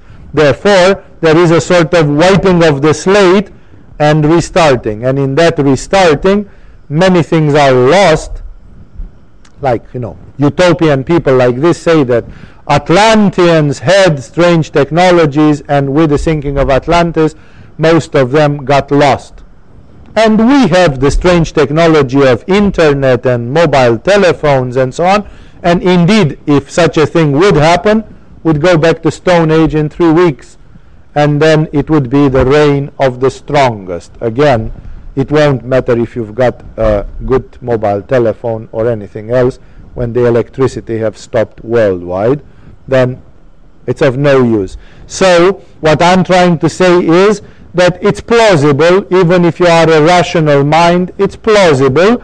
I'm not trying to demonstrate anything, I'm just telling you what the metaphysical theories are, and the point of the greatest alarm, I made there a diagram where I tried to show you that each yuga tends to start with a fresh energy. For example, in India, they have the large epic of Mahabharata. And for those of you who don't know, Mahabharata is a epic, a story in which humanity, seen from the standpoint of India, not of Israel like the flood of Noah, from the standpoint of Indian civilization, humanity was going really bad, selfish, egoistic, unspiritual, and then Krishna came as the eighth avatar of Vishnu, as a divine incarnation, and the mission of Krishna was that he was born like in the latter days, in the end days of the Treta Yuga, and Krishna had to be physically present as the world got ushered into the next Yuga. And the next Yuga meant, from the standpoint of their little bubble there in India, that there should come some righteous rulers. And those righteous rulers were the Pandavas, uh, Arjuna and his four brothers, the good guys, and the whole Mahabharata is about the world, the war of the end of the world. It is a sort of an end of the world. One world ends, Treta Yuga, the Silver Age, and another brave new world starts. And uh, when the brave new world starts, it goes up a little bit. You see, there is a peak there. Like it needs, when God decided that the giants were a pestilence and the earth got too bad, he wiped them out and he selected Noah, who was a righteous man, religious, moral, full of faith, whatever. And so when Noah started, he started from a higher level than before the flood. So every passing is a sort of refresher. It's a renewal. It's like God injects spirit in the world. It's a little bit of a here is a more one breath of oxygen so that you guys can get a little bit better because you are really taking a nosedive. in a in a very limited way, the same thing is said about Jesus.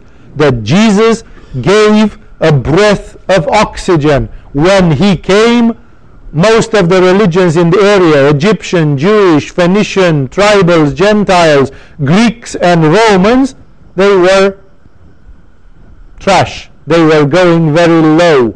There was a lot of egoism and hypocrisy and falsity, and Jesus came up with something fresh, giving a new boost to spirituality for hundreds of years or maybe for more than that. So every one of these interventions is meant to inject a little bit of morality, dharma, spirituality. So when the yuga starts, the yuga is given a fresh start. Only that, of course, afterwards it declines again because it is the nature of entropy that things which are not sustained by spirit tend to fall apart. For example, non-entropy, life, spirit, can produce wood. From wood, you take boards of wood and you create a dice. But this dice, if we let it stay here for a hundred thousand years, it will rot and turn into dust and the dust will be blown away. That's entropy, that everything falls apart. Even the sun falls apart. Even the pyramids of Egypt fall apart. Everything falls apart. That's the inevitable work of time. And therefore, spirituality and everything, Jesus comes and gives a momentum. What is the message of Jesus today, 2,000 years later? With priests buggering the choir boys and people like George W. Bush pretending to be great Christians, and you know, like what's Christianity today?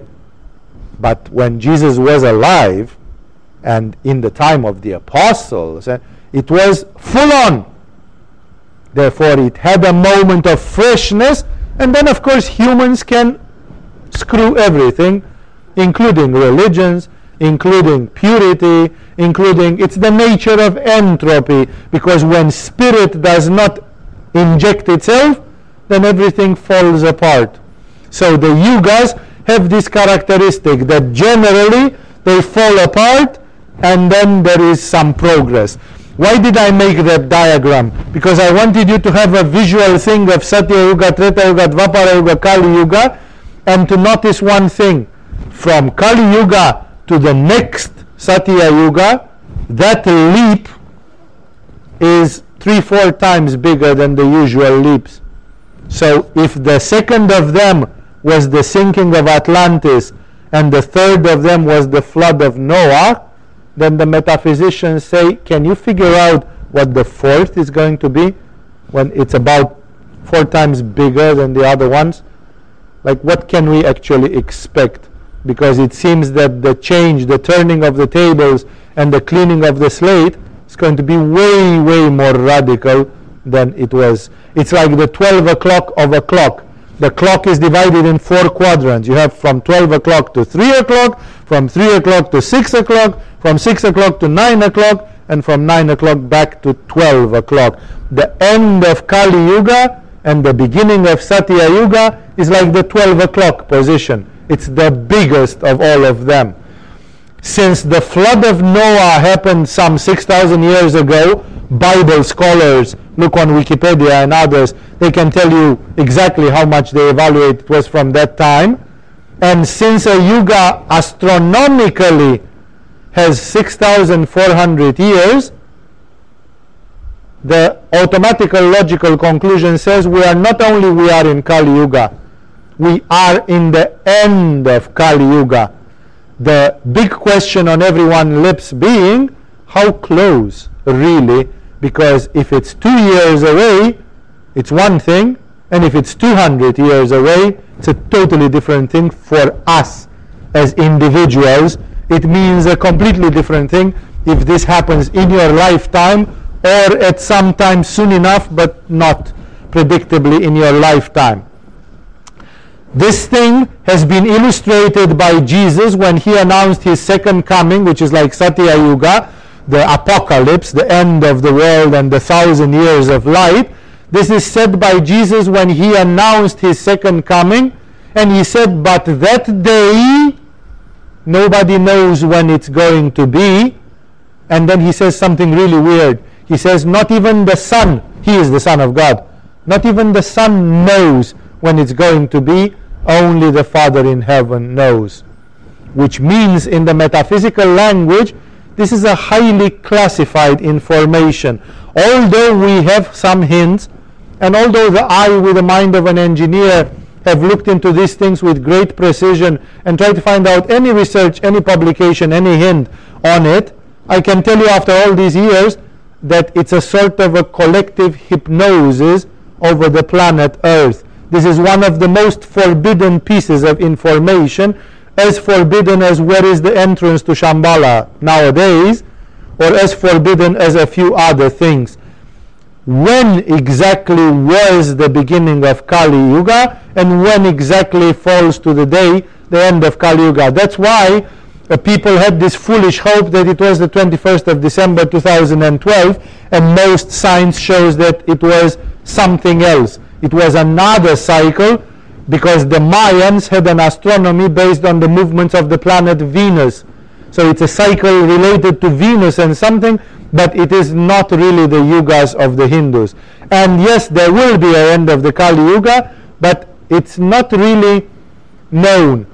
Gurus who taught me these things, they told me that their opinion was that this was forbidden knowledge. Like Shambhala had put a seal on it, and it's like only if you become an enlightened super clairvoyant being you might find out have a vision of when it is but then you will be forbidden to talk about it like you will know for yourself because you've become a demigod and you deserve to have that knowledge because you are not a regular Tom, Dick and Harry.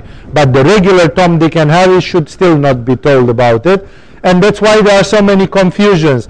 That's why I laughed when Yogananda claimed that his Guru Yukteswar claimed that Kali Yuga was over in 1931 or 32 and we are already in Satya Yuga. Actually, any tree shall be known by its fruits. History demonstrates that the 20th century has been the most bloodthirsty century in all the history of humanity. Most people died in violence of different kinds, war included, in 20th century than in any other previous century and in every century there died more and more and the 21st century started really bad Like if you compare these first 13 years with the first 13 years from the 20th century, way more people died in conflicts, wars, and others already than in those years. So you can't really see much evolution and Satya Yuga as much as I would like to be very enthusiastic and say, brothers and sisters, uh, you know, take heart, take hope, you know, because uh, Satya Yuga is upon us. People are growing up in height and in lifespan, and you are doing meditation and awareness, and there is a global awakening, and the Pleiades is irradiating us with beneficial energy, and soon we'll be in full on spring of mankind. I would love to tell you that thing, but unfortunately, I don't believe it's happening right now. We might be in a very discrete transitional period already the Chinese had a blessing which said, May you live in interesting times. It would be a very interesting time. It might be very painful, but very interesting times if any one of you here or all of us we will catch to see the end of Kali Yuga in our lifetime. We would really catch some of the most interesting time that it's possible on the face of this earth. But of course, if that interesting time means that a comet hits the Earth and we go back to Stone Age, it's not necessarily a pleasant time. It will be very interesting, but uh, not something desirable or um, from, from the standpoint of pure direct comforts and others. So that's why I say pay attention, use your discrimination, because there is indeed a very pertinent information in spirituality that we are close or very close to the end of Kali Yuga. Yogis from India and Tibet kept saying this ceaselessly that all the signs of the end of Kali Yuga are upon us. In the last 2000 years and more, even starting with the Jewish prophets of older time, like 25 centuries ago, and with Socrates and with Buddha Gautama himself, humanity constantly, not 100%, but to a huge extent, persecutes its saints and Buddhas. It is incredible because the Buddhas and the Bodhisattvas are supposed to be the flowering of earth. They are the hope of the earth. They are the best product of humanity. People, when a Buddha is born or when a Buddha emerges, people should take that Buddha and put him on a golden throne and say, teach us, guide us, lead us. That would be Satya Yuga. But the funny, funny in inverted commas, the funny sad thing is that in the last 25 centuries, even Buddha, even prophets like Moses and others, even Isaiah, or you know, great prophets from Judaism, even great philosophers and sages from Greece like Socrates, not to mention tons of Christian saints, Sufi mystics, Hindu saints, Buddhist saints, they have been martyrized. That's what humanity, that's a sign of Kali Yuga. Humanity produces now and then men and women who reach to the knowledge of God.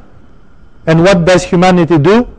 Kills them, exterminates them because they are a pain in the neck, because they are a thorn in the rib, and they remind you constantly how selfish you are, how demonic you are, how materialistic you are, how you should live your life in a different way.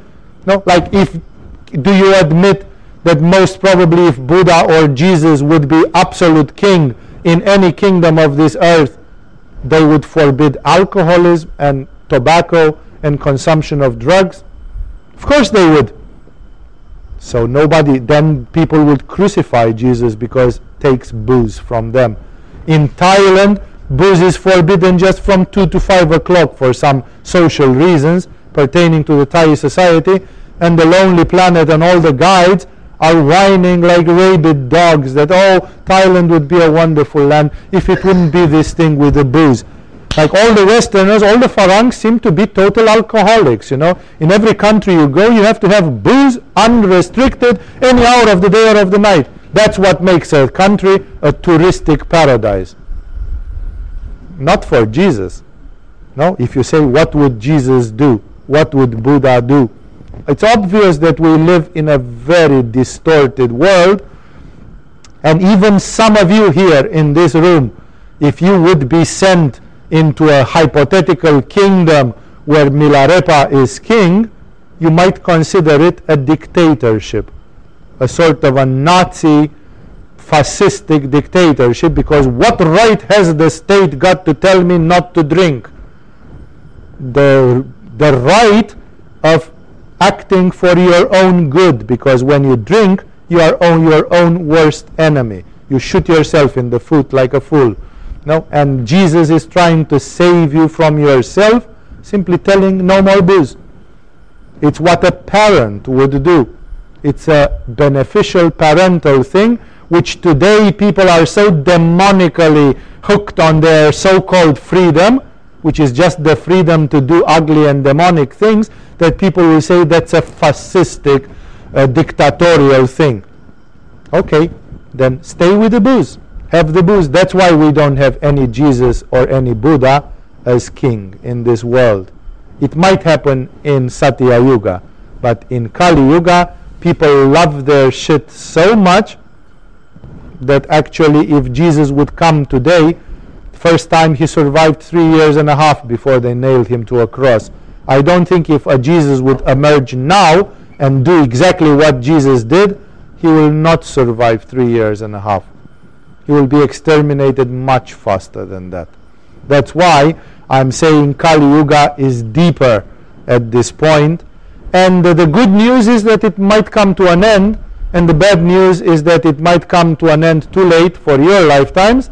Or the bad news is that it, if it comes to an end, it might come to an end with some big bump on the road, which will make you live in very, very interesting times, but not very cozy times. That is the theory, so you understand what is said when we speak about yugas, cycles of time, and what is this Kali Yuga. The descriptions in Mahanirvana Tantra and other Hindu texts about Kali Yuga are very politically incorrect. So I won't even bother. I have enough rumors running about me on the net and blogs and things like this. I'm not going to hit the fan with that shit again. But when you read the Hindu scriptures, they condemn some things which today are like this, like everybody takes them for granted. No, it's a little bit like the Bible, which for which Sodom and Gomorrah are uh, the acme of abomination. And today, if you tend to say something against the Sodom and Gomorrah thing, you are just a Nazi dictator, right wing asshole, tyrannic, blah, blah, blah, blah, blah, blah. Because people love their shit. So uh, when you read Hindu scriptures, you'll find some very politically incorrect things about how Kali Yuga is defined, like signs of Kali Yuga, such as about the status of women, about the mingling of races, and all sorts of things which the ancient Hindus considered a no no. They were total taboos for them. Somebody can say, well, they are narrow minded and these are specific religious idiosyncrasies and so on. Surely time will tell. Time will tell. And uh, I hope it will be really pleasant and you'll do lots of meditation to help this planet. And at the same time, I hope at some time in this life or in the next, you're going to live some very interesting times and witness some of these things. Fact is that history tells us they did happen before, and uh, history gets a completely new meaning. You see history since I know about these things 30 years ago. I'm looking at history in so in such a different way, and I always see new things, and things are fitting, and it gets so much meaning when in a few years you start seeing how things fit and actually how things evolve in this way. It's enough. I kept you a bit late tonight. I know some of you are even having classes tomorrow morning or retreats. Let's stop here because it's been a bit longer than usual. Namaste to all of you and thank you for joining tonight. With this, we have finished. This was a live recording of Swami Vivekananda Saraswati. For more information, visit us on agamayoga.com or go directly to agamayoga.com slash downloads.